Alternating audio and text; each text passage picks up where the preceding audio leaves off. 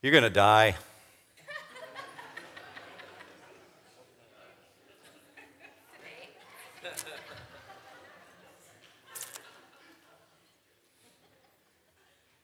Welcome to New Hope.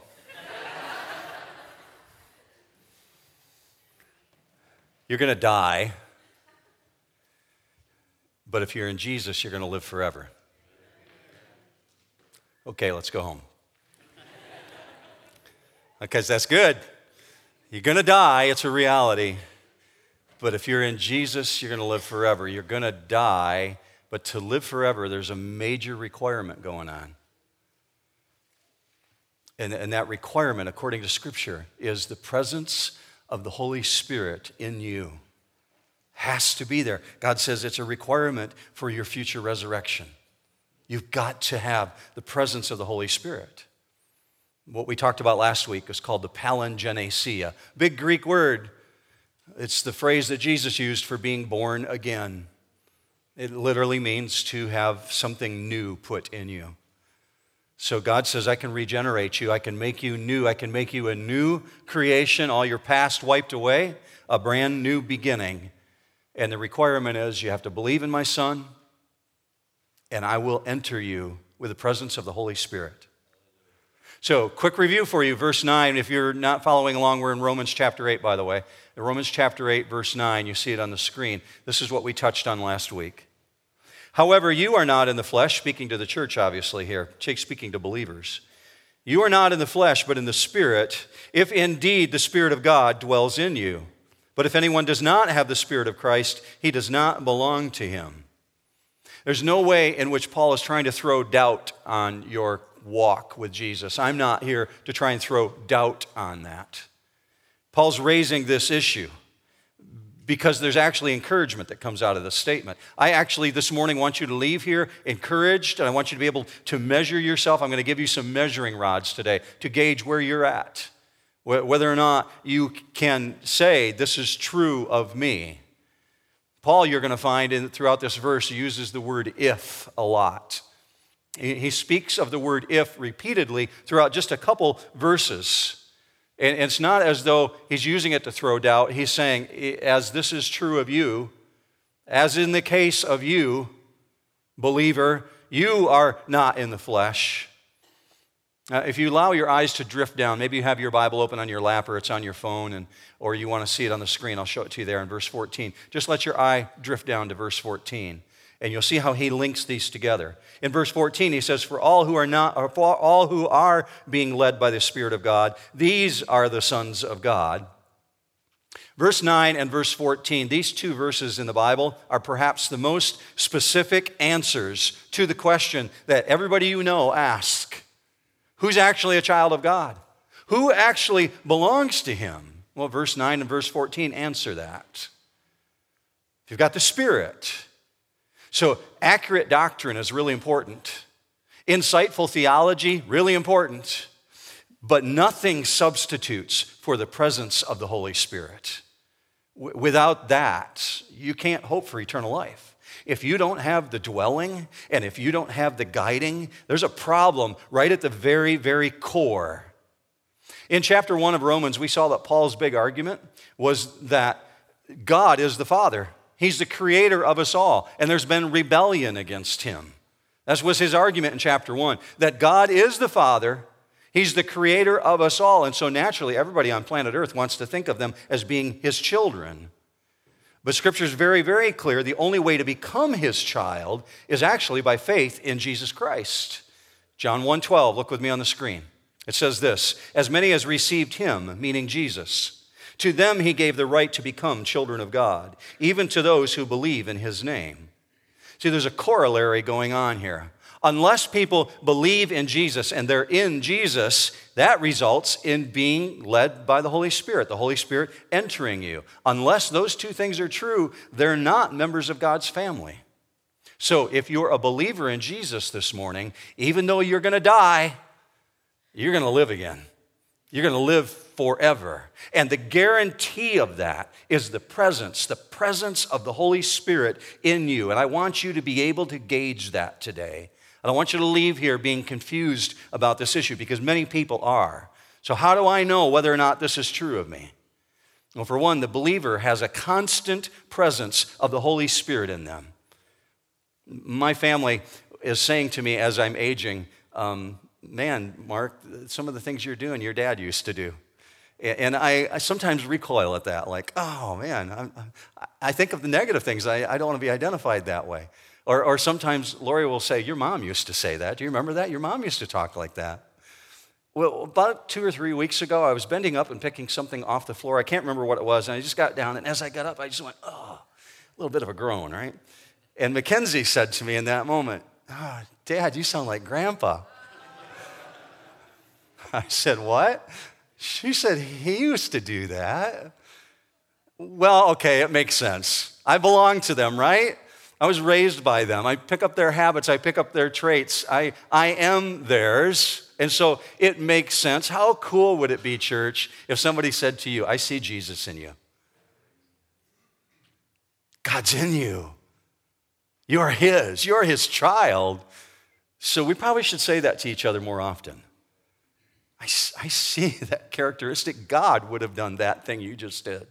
I see Jesus in you.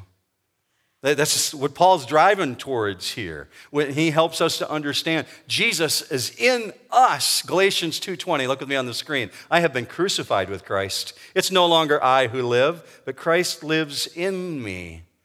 This concept of living in us and dwelling with us is really, really important. It's very important for you to be able to gauge where you're at because the Holy Spirit is not an occasional visitor who comes and goes. He has permanent residence. Uh, one of two Greek words you're going to see this morning on the screen. There's three of them in your notes, but here's the one that I want you to see right now. This word oikeia. And it's talking about the place that you're going to go to when you leave the auditorium today. Most of you are going to go home, where you, wherever you make your home at, where you hang out at. This is what it's talking about when it's talking about the Holy Spirit that he dwells within us. Oikeia is actually a root word for the English word economy, because the economy of a household was what was always thought of when people managed the affairs of their household, their finances, and their managing their family. This, this particular word. So it's talking about the fact that the Holy Spirit comes, He sets up housekeeping within you. Is, is that not incomprehensible? that God's very own Spirit makes His home in us boggles the mind. So that's why you find Paul saying what he does in verse 10. There, he's got this thought of continuing the same thought. Therefore, at verse 10, if Christ is in you, though the body is dead because of sin, because you live in a fallen world, yet the Spirit is alive because of righteousness. So, the Spirit, are you catching that? The Spirit indwelling you, the Holy Spirit, and Christ in you, they're not two different things, they're one and the same. These are actually the, the same entity. It's just emphasizing that God is Jesus, Jesus is God, God is in you. So, although your physical body is decaying, even now, we're enjoying life. You've got God's Spirit taking permanent residence in you, giving you guarantee of eternity. And the prerequisite for that life is the presence of the Holy Spirit. So, not only are you alive now, but in time, even though your body is decaying, even though you're breaking down and you're under the curse of this fallen planet, you will be resurrected one day. You don't sound so excited about that. But you know, here's the problem. Many people under 30 are feeling like, what's he talking about breaking down? I look good, right? I don't feel it. You just wait, okay? You'll be getting up off the floor one day groaning, oh, it doesn't feel quite so right. I'm not sure what that. There, there's a reality. We live on a planet that is breaking apart. And God says, Yeah, that's true. You're living on a fallen planet. But I'm going to resurrect you one day, and the Holy Spirit doing the oikeia, dwelling in you, is your guarantee. So go with me to verse 11 with that thought in mind. But if the spirit of him who raised Jesus from the dead dwells in you, he who raised Christ Jesus from the dead will also give life to your mortal bodies, even though they're fallen apart. How? Through his spirit who dwells in you. I need to hit the pause button right there. Because anytime an auditorium has this many people in it, you can't just assume that everybody is on the same page with that issue. Maybe somebody's watching online right now and they're not yet a believer. They're not sure they really buy into this thing. And so that if right there is a really big if to them. Because most in our world who do not yet believe would say, that's a huge if. If God raised Jesus from the dead, that's, that's the first big if. There's two big ifs going on in the midst of that statement. Let me hit the first one. If God raised Jesus from the dead, you got to settle that one first and foremost. And I know that many of you already have. Many in this auditorium already know. You absolutely know where you land on that issue. But if you haven't yet, you must decide do I believe that God raised Jesus from the dead? For me, it comes down to two criteria. And I think probably this is true for most of humanity. Uh, the first one of the two for me is this Is the action of God in Jesus consistent with the nature and character of God? In other words, is it God's nature and character to rescue? Is He a merciful God? Is He a forgiving God? Would it be consistent with the nature of God to send His one and only Son so that whoever would believe in Him would not perish but have everlasting life? Because He's not willing that any would perish, but that all would come to repentance? Is that consistent with the nature of God? Well, as you read the Bible, you find absolutely. God is a God who rescues. So once you've dealt with that very first issue of the criteria, maybe you have to go on to the second one. Maybe you're an individual who's not sure you really believe all that the Bible says.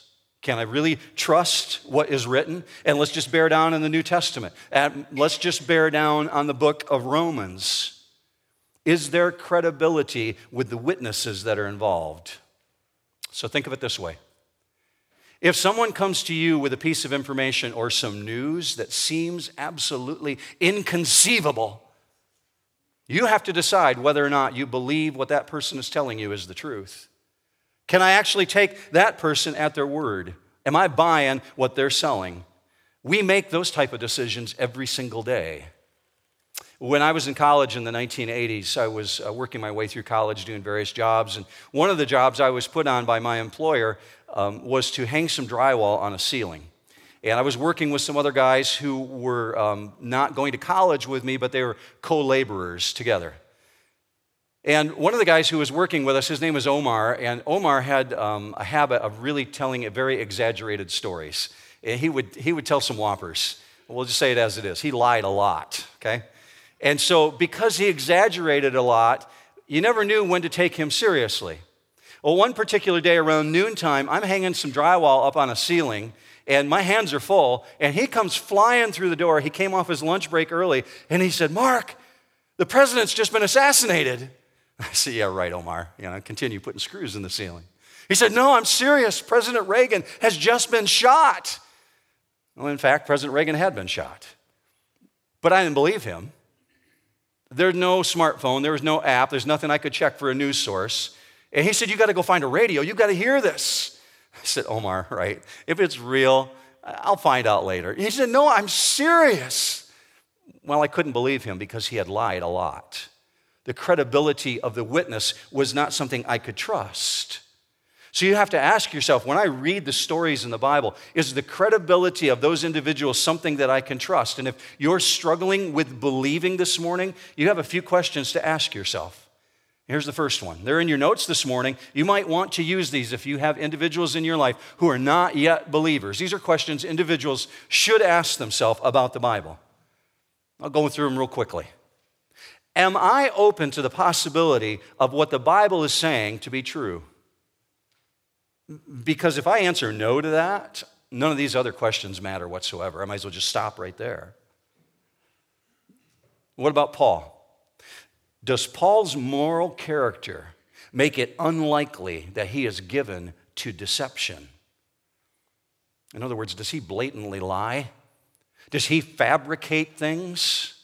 Here's a third one. Are, are there credible witnesses? Or is Paul alone in this? Well, you obviously know how to answer that as you read the Bible. All the authors of the New Testament say the exact same thing. Oh, what about this one? Does there any, is there any claim that yields some insights that make sense of the total picture? When Paul writes in Romans chapter 1 that this world is decaying and it's breaking down, Is that credible? Do I believe that? Can I see that before? Absolutely. You don't even need Paul to say it. You can just look around at the world that you're in, and it does reveal God's purposes. Here's the last one. Are there any lasting effects that gives credence to Paul's testimony on these issues? Can I see life change in the people around me? I see it in my own life. I see it in you. I see it down through generations of church history. So once you settle these issues, how you land on them, you can get past that first big if. I am a Christian. I am a believer in Jesus Christ because I can answer every single one of those questions. And I believe that most of you can too. You know where you stand on that. Maybe you should review them later today just to check yourself. So that takes you to the second really big if that's buried in that question. Because Paul says, if you believe that God raised Jesus from the dead, he says, if the Spirit of God is dwelling in you, verse 11, he will also give life to your mortal bodies. You're going to die, but you can live forever. Your destiny can be secure. You will be raised, and he will give life to you, even though you're dying. See, Paul's point in verse 11, what he's really driving at here, it's the Spirit that gives life. It's the Holy Spirit and the presence of Him. He is the one who brings it. So the Spirit was the agent of the resurrection of Jesus. I don't know if you knew that. Verse 11 is validating that. The Holy Spirit is the one that brought Jesus physically back to life, brought new life to him. And just as the Spirit lifted Jesus out of the grave and brought life from physical death, he put life back in his body. Scripture is saying, in the same way, the Holy Spirit gives new life to believers now and forever. And all of God's people said, Amen. He does it now and forever. So, John 6 63, if you don't believe me, Jesus said it himself, God speaking. It is the Spirit who gives life. God validating it. So, as you go through the New Testament, you find routinely a connection between conversation about the resurrection of Jesus and your future, your future resurrection. Let me give you two examples. First, uh, 2 Corinthians 4.14. The one who raised the Lord Jesus from the dead will also raise us with Jesus Here's a second one. 1 Corinthians 6:14. Now God has not only raised the Lord, but will also raise us up through his power. See, not only have you been regenerated and been given a new soul, and God says, I forgive your sins, past, present, and future, but in time, your bodies that are now under the curse of death are going to be resurrected. That means you get to trade in this old broken down body for a new model. And I know some of you would do that right now if you could. I don't, I don't want to wait. I'll take it now. I've got too many wounds on my body, right? There's too many groans and aches would say, okay, come, Lord Jesus, I'm ready. But others would say, no, I'm pretty healthy. I'm willing to wait. I'll hang in there for a little longer. I want to experience more of this life. Doesn't matter where you land on that as you hear this. The Holy Spirit who regenerated you that same Holy Spirit will be raising you. And that Holy Spirit guarantees you that this is going to happen. So think of a young lady who just got engaged. She's got a ring on her finger. And, and that ring, that, that guarantees something for her. That guy that came to her and asked her to be his wife, and she said yes, and she's wearing a ring. What does she have on her finger? She's got a seal, she's got a commitment that something's going to happen in the future. There's a promise. There's a day coming. Even though it hasn't arrived yet, it's going to happen. And God says, I gave you my Holy Spirit as a seal. It's a promise on your finger. You can take it to the bank as a guarantee that I'm going to hand your mortal bodies over and I'm going to raise you up and you're going to have new life and you will be made absolutely perfect. Amen. Amen amen. We'll take that guarantee. Now, with great privilege. And if you're a follower of Jesus Christ and you've just heard all that you've heard, you have privilege. With great privilege comes great responsibility. And God is very emphatic about that issue. Because we have the assurance of the resurrection, there's a responsibility that goes with it, places us under an obligation. These are the last two verses we're going to cover today, but go with me to verse 12. Verse 12 says, So then, brethren, we are under obligation not to the flesh, to live according to the flesh. For if you are living according to the flesh, you must die. It might help you to think of are going to die right there. But if by the Spirit you are putting to death the deeds of the body, you will live. First of all, I think it's really cool that Paul puts himself on the same plane with the rest of us when he uses the word we. I know it seems really subtle, but he's saying, I'm not above you.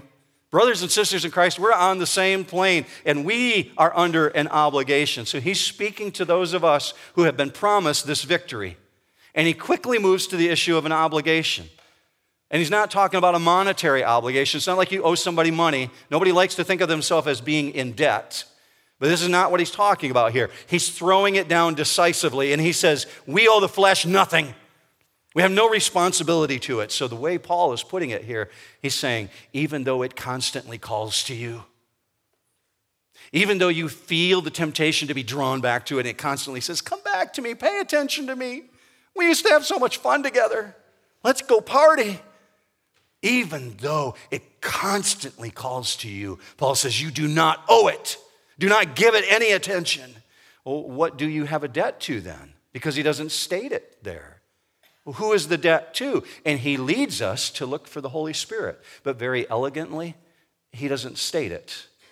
We know that's who the debt to is to. The debt is, is to God, but Paul doesn't even say it there.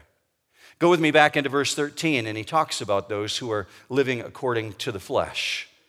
And he says, Those individuals will die. He says they must die, are going to die, and that has confused people throughout church history as believers have read the book of Romans and they think, as Paul has written this, he's talking about individuals losing their salvation. Paul, what are you talking about?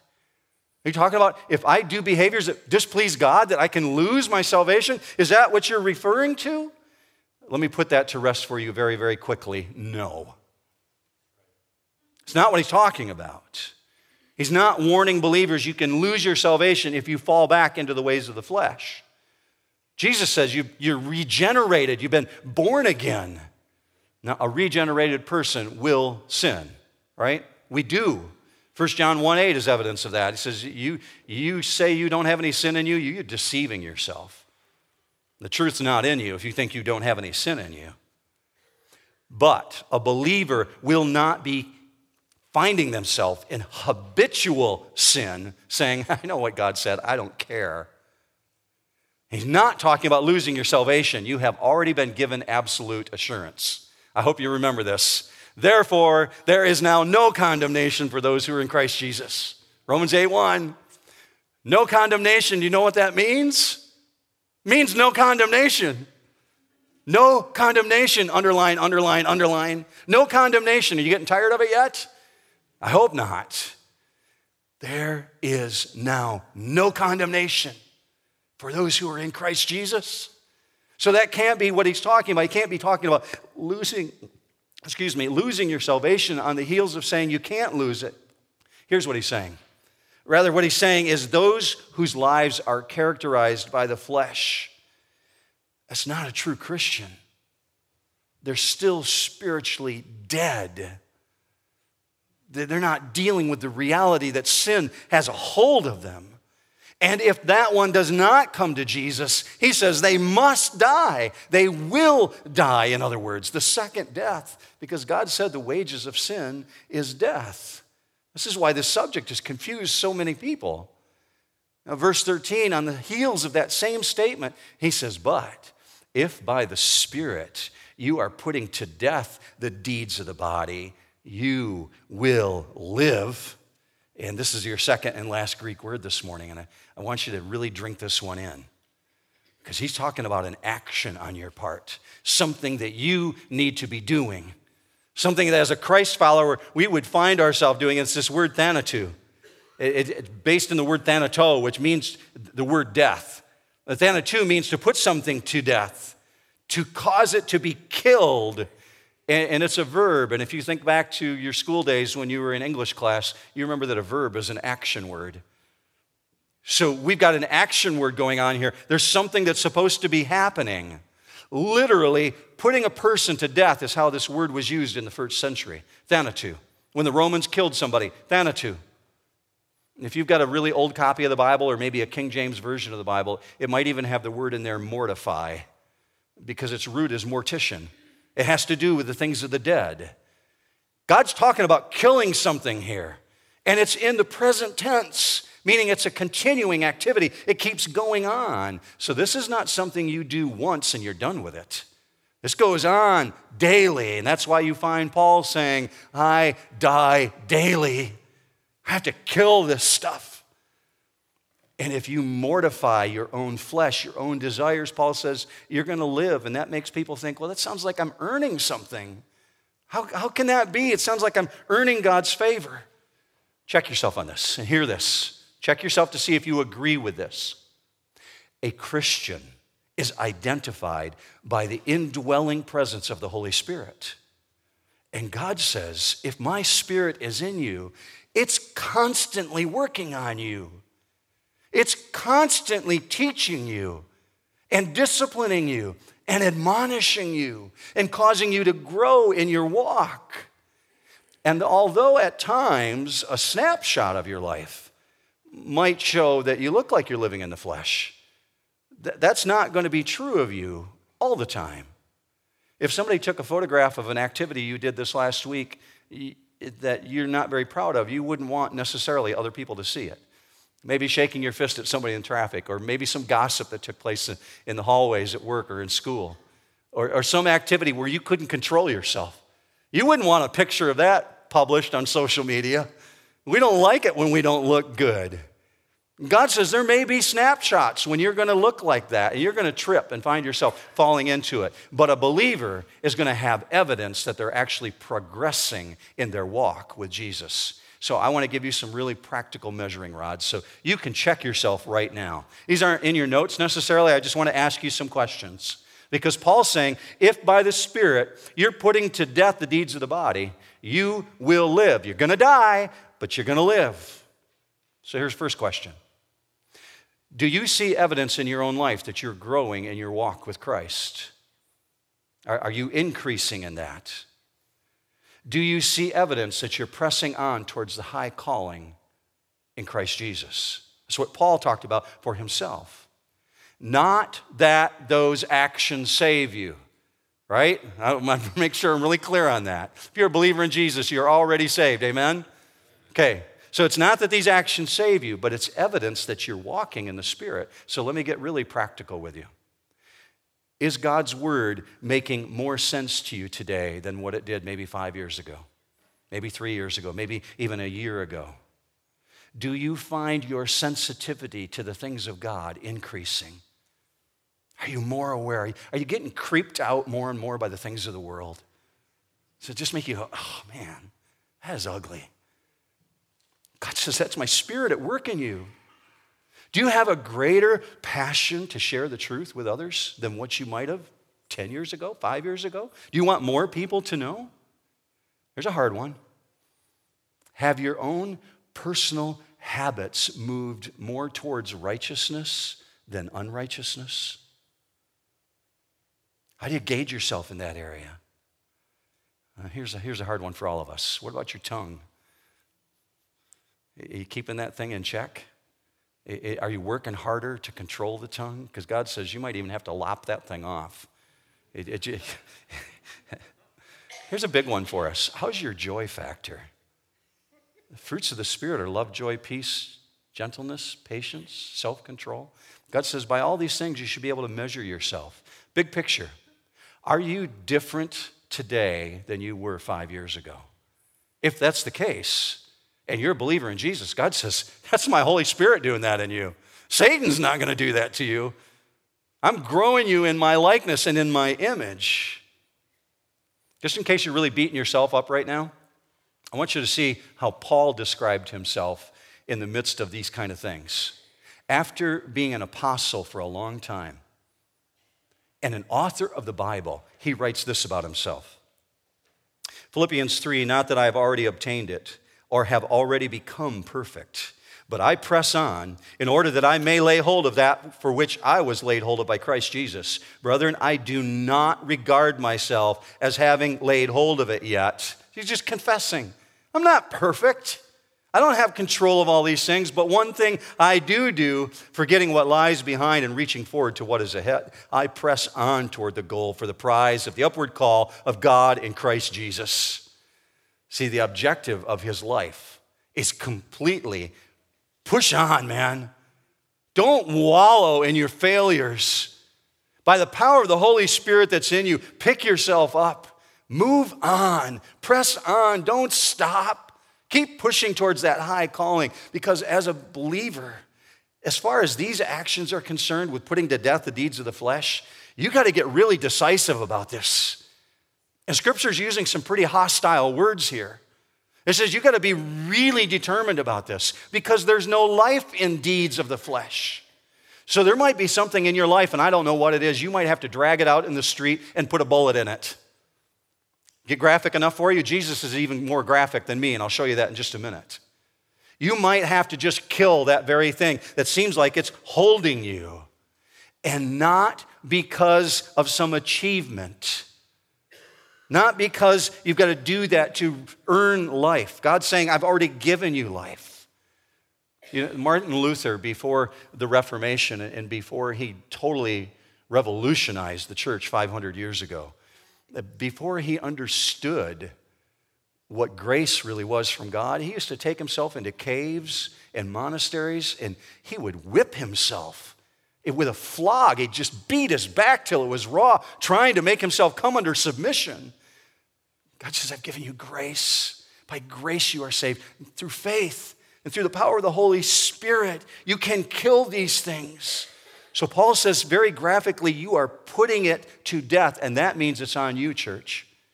You are putting it to death through the Spirit. You've got to take some action. You just can't wait for God to pull the trigger for you. God's saying, I'm expecting you to put a bullet in something. It takes place through the actions of a believer, through the power of the Holy Spirit that's working in you. So, as a Christ follower, I have an obligation, I have a debt. And my debt is no longer to the flesh, it's to the Holy Spirit. And gratefully, God gave me the Holy Spirit, and He gave you the Holy Spirit in order to put to death the deeds of the body. Let me give you some really gruesome imagery, and it comes from Jesus. And He wants us to get it.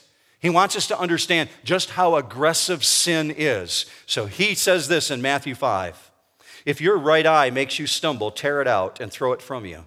For it is better for you that one of the parts of your body perish than for your whole body to be thrown into hell. And if your right hand makes you stumble, cut it off and throw it from you. For it is better for you that one of the parts of your body perish than for your whole body to go into hell.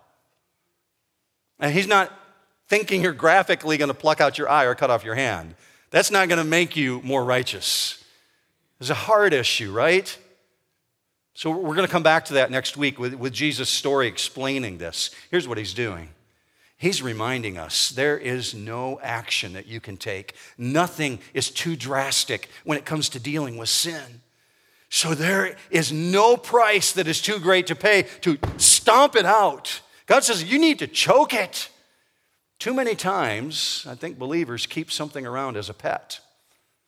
We, we think that I can manage this, I got control of this, it's not that big a deal. God says, No, you can't. You got to choke the life out of that thing. You got to take it out of your life. You can't manage it. I know what's best for you. Um, biblical illustration for you. There's a guy by the name of Saul who was king over Israel way before Jesus was born. Thousands of years ago, he lived. And God sent the prophet Samuel to Saul to tell him specifically what he wanted him to do. He said, Saul, there's a nation around you called the Amalekites and they are egregious against me. There is nothing that they do that is redeemable. And in order to purge the nation and make it ready for your habitation, you've got to deal with them, Saul. You've got to destroy them. But Saul, what he decided to do was to go into that nation and keep some things for himself. So he goes into the land where the Amalekites live and he decides he kind of likes King Agag. So he lets King Agag live. And he kind of decides he really likes King Agag's stock, his livestock. So he thinks, that's some pretty healthy looking livestock. I could really get some great steaks out of those. And he brings them in. And then Samuel shows up. And he says, Saul, what did you do? Don't you understand that God wants obedience instead of sacrifice? Saul said, Well, Samuel, um, I need you to understand that the people in my nation, he throws them under the bus. He says, Those individuals, they said that these would be really, really great to keep around. They pressured me into it. And besides, they would make great sacrifices for God. Don't you understand? These are, these are the firstborn, these are the fattest calves. That's when Samuel said, God wants obedience, Samuel, uh, Saul. And he said, So for this very day, the nation has been torn from you, and it's been given to another who is better than you, because you've abandoned the ways of God. There's an extreme price for Saul to pay. My experience is God's people fall back from him when their focus turns away from him. And we need to talk about that a lot next week and begin turning their eyes on the things of the world. For all the great things that the authors of the New Testament wrote, they had to say some really hard things to Christians. And so you find Paul writing books like Colossians because the people living in the city of Colossae, they were kind of getting distracted from the things of God. Let me show you an example of that. Look with me on the screen at Colossians 3.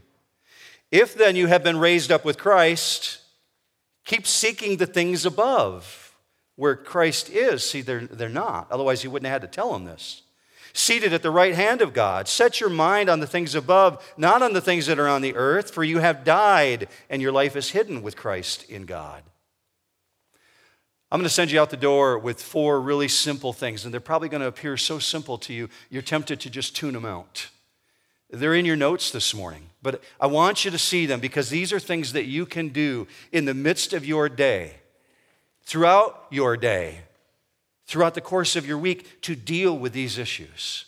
Here's the very first one be willing to be really honest and confess. Talking to God and saying, This is a reality, God. This is what's going on in my life. Do you think you're going to surprise God when you do that? No. He knows everything, right?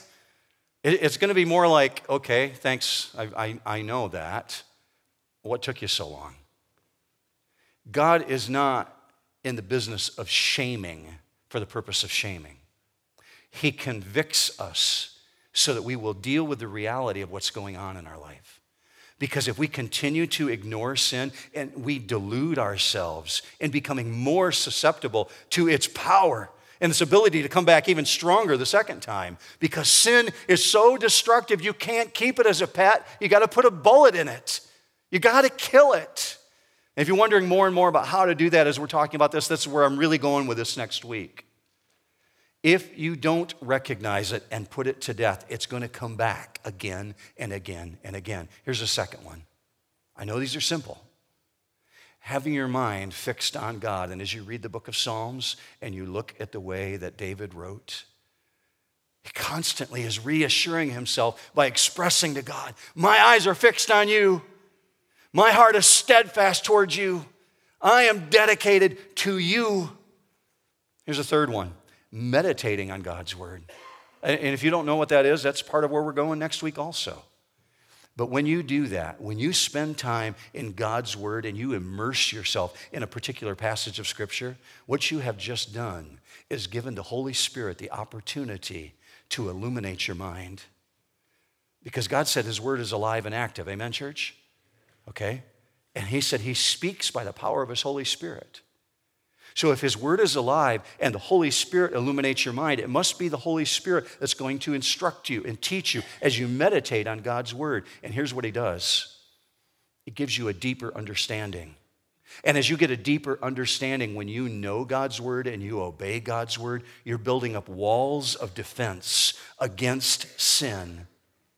Here's the fourth one. You're going to think this is the most simple of all, but you see it on the screen already and you see it in your notes. Talk with your Heavenly Father. Just spend time with Him about these issues because here's what we're tempted to do God, I really need a job. God, you know that my checking account is low. God, you know my aunt, she's got heart problems. Uh, or God, my son, he's not doing the things he should do. But when is the last time you talked with God about sin in your own life? Do you think He's going to help you with that? Every single time. You want God to respond to a prayer request? Just ask Him to help you defeat sin. Because remember, with prayer, there's always this element of confession. That's why Jesus said, when you pray, pray this way. And he goes down through the list that you're very familiar with with the Lord's Prayer. And when he hits the forgive us our debts so we can forgive our debtors, that's what he's talking about. God, I got this issue I need to confess and deal with in my own life so that you can forgive me and then I can deal with these other people. The writer of Hebrews is very consistent with that. Here's the last verse I'm going to share with you this morning. In Hebrews chapter 4, he talks about how we're supposed to approach God. Look with me on the screen. Hebrews 4:16. Let us therefore draw near with confidence to the throne of grace that we may receive what, church? Yeah, because he's merciful, right? You're a good, good father. It's who you are. It's who you are. And I'm loved by you, that we may receive your mercy and may find grace to help in the time of need. What do I need that for? I'm already saved. Why is he writing to Christians telling them to go to God and ask for mercy? You've already been merciful because we come to him with sin in us. Even though he's forgiven past, present, future sin, you still got sin activity going on. And you got to deal with that. So, Paul's point in chapter 8, especially as we come into verse 13, is this the Holy Spirit who is dwelling in you, who has taken up residence that very one, by his power, you are able to destroy sin in your life. Because once we once were, we no longer are. Praise Jesus. He's redeemed us. So sin no longer has a claim on you. Here's what you're going to find as we go into the last part of Romans. By the way, today is part 50. Feels like it should be a celebration of some type to me. I'm just saying. Yeah. Thank you, Lynn. It, 50 parts in this thing. Okay. As we get into these last chapters, what you're going to find is Romans takes a shift. And everything that Paul has built a case on in the first eight chapters becomes application. So if you've been wondering, how does all this apply to my life? That's where he goes with the last part of Romans. It's all application. So as you come into Romans 12, you find really heavy application when Paul begins saying, I urge you, therefore, brethren by the mercies of God, present your bodies before Him as a holy and living sacrifice, worthy of acceptance before God, which is your reasonable act of service. Some of that stuff should be really clicking with you if you're a church person. You understand where Paul's going with this. Can I remind you that everything you've heard this morning, all these things that you've examined, God is stating fact. These are not wishes. You really are going to die, but you're going to live forever. Eternity's waiting for you, and He's going to resurrect your body, and you're going to get a perfect body. God says, in exchange, all I'm asking you to do is stop living the way you used to. Be a force for the kingdom. And when you're embroiled in sin, you can't be. We belong to Him, not to evil. So God says, live like it because I don't want you to be conformed to this world. Because I sent my son. And He gave everything to buy you back. His name is Jesus. And yeah, you're going to die, but you're going to see him again one day. Let's pray. Father, there are times when we can leave here encouraged, and there's times when we can leave discouraged or um, maybe even somber. I pray that that is not the case today, that we would leave rather emboldened, encouraged and emboldened at the same time to realize how great and vast your love is for us. Maybe somber, Father, at the time when we recognize how great the responsibility is.